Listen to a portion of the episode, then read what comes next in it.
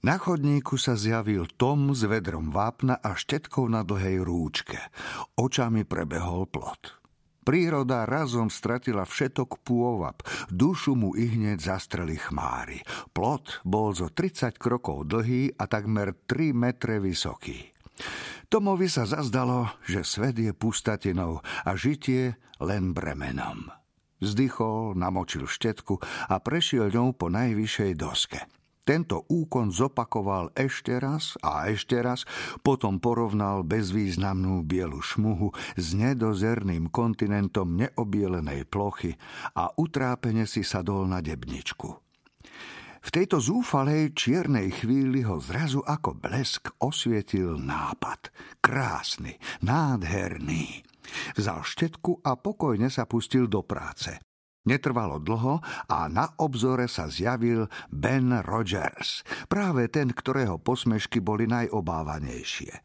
Blížil sa hop, skok, skok, známka, že srdce mu jasá a vyhliadky dňa má rúžové.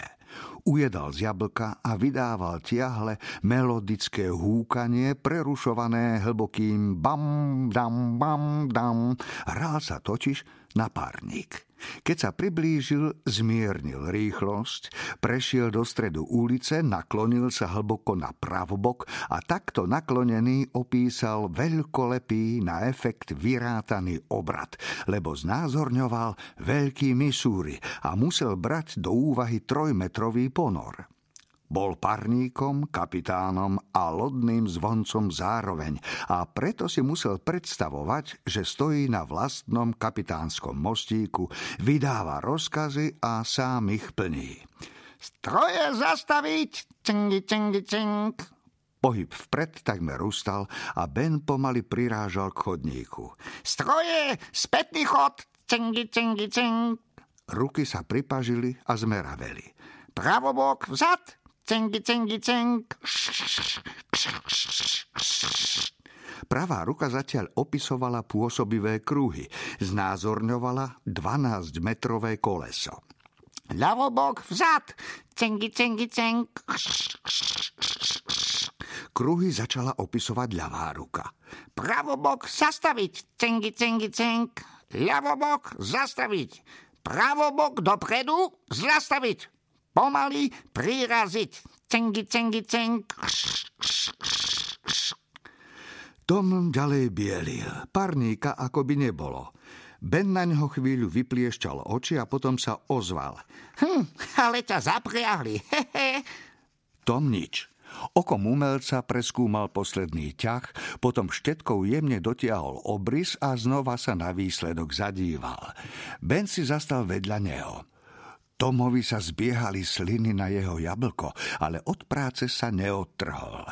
Naložili ti ako koňovi, utrúsil zasa Ben. Tom sa prudko zvrtol a zvolal. Ha, to si ty, Ben, ani som si to nevšimol. Idem sa kúpať, vidíš. Tebe sa nechce? Ale nie, ty radšej pracuješ, čo? Tom po ňom hodil okom a odvrkol. A čo je podľa teba práca? No, toto čo robíš? Tom sa znova dal do bielenia a ľahostajne prehodil.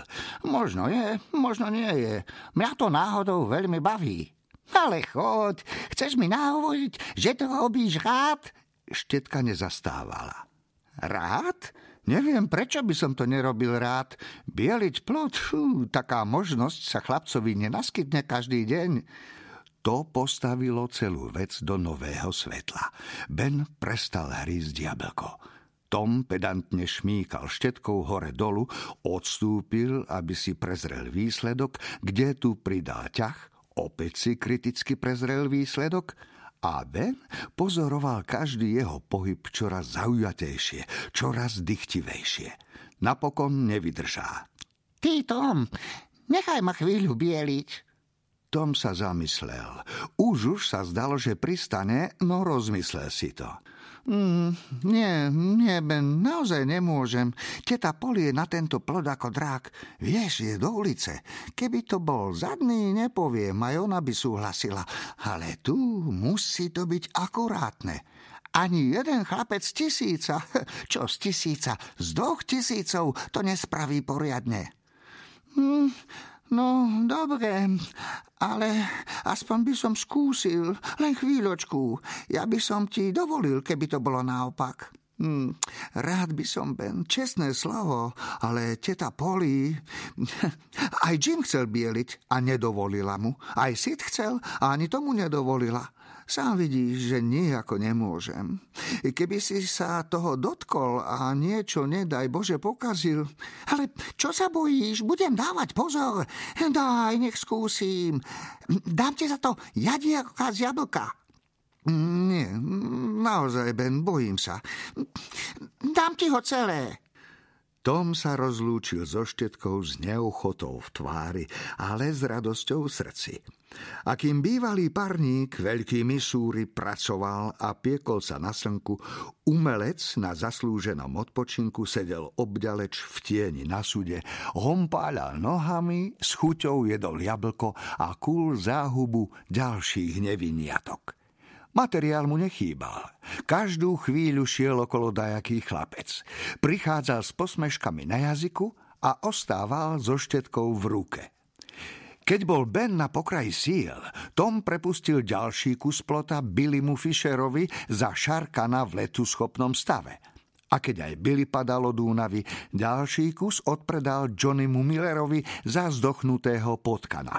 Na šnúrke, aby sa ním dalo krútiť. Tak to šlo ďalej, kus za kusom, hodinu za hodinou.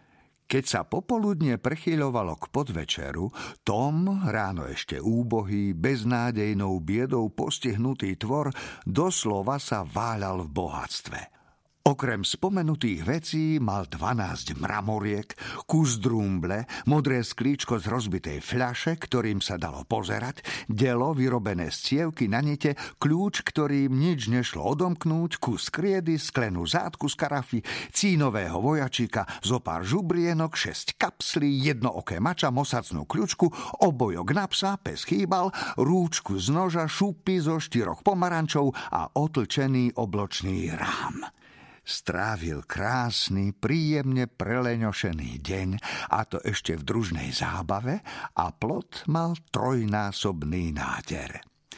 Keby sa nebolo minulo vápno, bol by priviedol na žobrácku palicu všetkých chlapcov v meste. Nakoniec si povedal, že svet nie je až taká pustatina.